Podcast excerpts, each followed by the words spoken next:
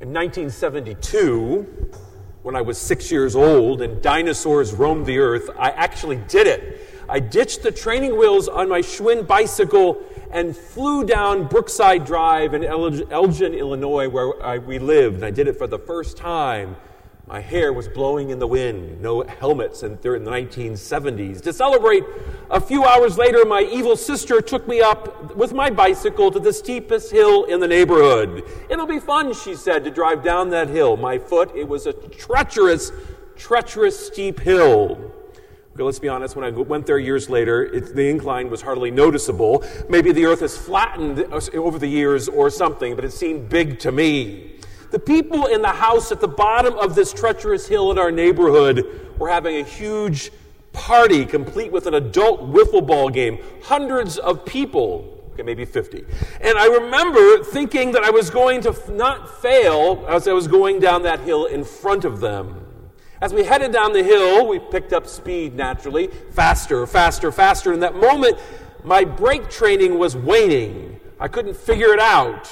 Right up to the point that the guy in the 1972 AMC Gremlin turned up the hill as I was going down the hill. I panicked, and so did he as we made eye contact for what seemed to be an eternity. Seeing the terror on my face, the man literally started backing down the hill but not fast enough. And I crash landed on his hood of his car and off into the ditch in front of this huge party. A hush followed by screams and gasps of the adults who didn't see the whole thing happen, and they came running. And Father Brian, a boy of seven at the time, ran into my, my parents' house and said that I got hit by the car and was probably dead. And it was at that moment I began to ponder how how long could I could sustain this charade that I was hit by a car? I hit the car. It was all my fault. But my alligator tears that day uh, ruled, and the man's face was disgust, uh, uh, face disgusted and accusing slightly tipsy adults around him. The point is, within a few minutes of learning how to ride a bike, I completely forgot everything. I failed because of fear and stress. The old expression, it's just like riding the bike, is often used to describe something that comes second nature immediately. Should be easy to do. Again, my foot. Tell that to my bruised six year old ego as I sat in the ditch like common roadkill. I lost all my skills just like that.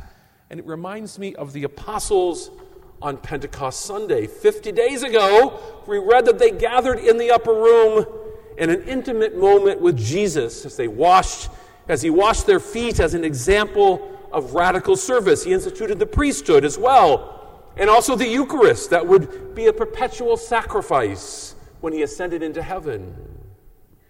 At the Last Supper, Jesus prayed for the apostles that they might be one, that the Father would protect them, that they might be consecrated in the truth, and that all those who would hear the gospel through them might be unified. So Jesus didn't leave any loose ends. He would think that the church would have moved forward with complete confidence in his will. But what happened when they left the room? They fell off the bike, so to speak, abandoning their friend and their Lord. Right after the Last Supper, right after their priestly ordination, they blew it. Jesus, or Judas, sold Jesus valuing him for 30 pieces of silver, which is a book for slaves. Eleven of other terrified apostles ran away from the garden, and Peter denied even knowing Jesus three times. How utterly disappointing for Jesus. He had prepared them for years about what would happen and what they were called to do. But none of his prayerful preparation seemed to take hold. Fast forward, the apostles return to the upper room 50 days later, and Jesus has ascended into heaven, and the anxiety ridden apostles huddled around Jesus' mother for 11 days and prayed after the ascension, and their prayers were answered. They left the upper room and began to fearlessly preach the gospel. They led 3,000 people to Christ on the first day alone. The same apostles were scattered from the garden like frightened children, were now gathering God's children together, miraculously communicating to people from all the known world. The same Peter who denied Jesus was now on fire, publicly confessing that Jesus was the long awaited Messiah, the Son of the living God, and the condemning the actions of the scribes and the Pharisees who had put them to death. The disciples were too afraid to be at the cross, now boldly and proudly proclaimed Jesus' salvific love no matter the consequences. So, what was the difference? What could have made these men turn so quickly from cowards to shepherds, from failures to willing martyrs? And of course, the answer is the Holy Spirit that we celebrate today. On Pentecost Sunday, the Holy Spirit worked a miracle in each of the apostles and through them in the whole church. As the apostles were huddled together around Mary, suddenly there was a loud crash and wind driving through the room. Tongues of fire came down and rested upon each of them, and they were filled with the Holy Spirit. This was the difference. It was called, it's called a theophany a manifestation of God to man. And through the theophany, the Holy Spirit gave them boldness, coming down upon them as tongues of fire. Tongues because they were to speak, and fire because they were to, the Spirit burned away a remnant of fear as they preached the good news about God's love and repentance of sins. Jesus promised that the Holy Spirit would lead them to all truth in the context of a dark and sinful world. So, guided by the Holy Spirit, they began to fulfill the mission.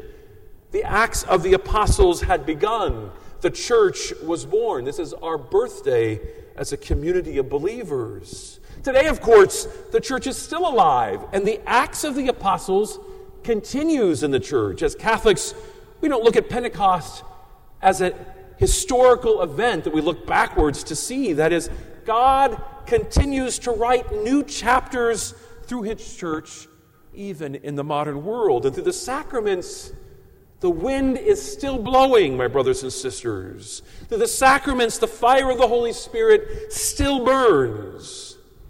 So, the key to understanding Pentecost today is the basic understanding that the Holy Spirit has descended upon all those who receive the sacraments of initiation, baptism, confirmation, and Eucharist.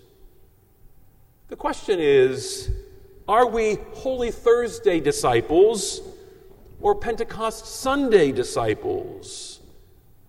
We come to Mass and Jesus prays with us and for us. He feeds us with his flesh and blood. But when we leave the upper room of this church, do we leave him behind in fear, giving in to various denials, perhaps for comfort, like St. Peter, perhaps out of fear, like the rest. Proclaiming the gospel has never been easy, and some will reject us. It happened to Peter, it happened to St. Paul, so we're in good company. But look back to what the first disciples encountered and accomplished with the Holy Spirit's guidance. Thousands of converts on the first day and thousands more in the days that followed, even as the Jewish and Roman authorities were trying to kill them for proclaiming the gospel. On Pentecost, we pondered that if the Holy Spirit could work such wonders through rough fishermen and tax collectors, then surely he can do great things through us.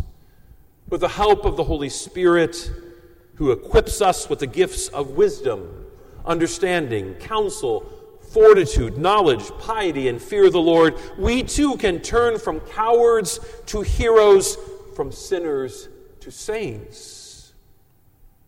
So we're in the upper room during this Pentecost liturgy.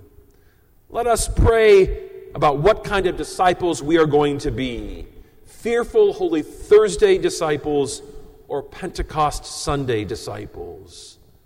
Let us pray that the Acts of the Apostles will continue through us and through our stories of preaching the good news, and that we will be yet another link of disciples that will bring others to Christ.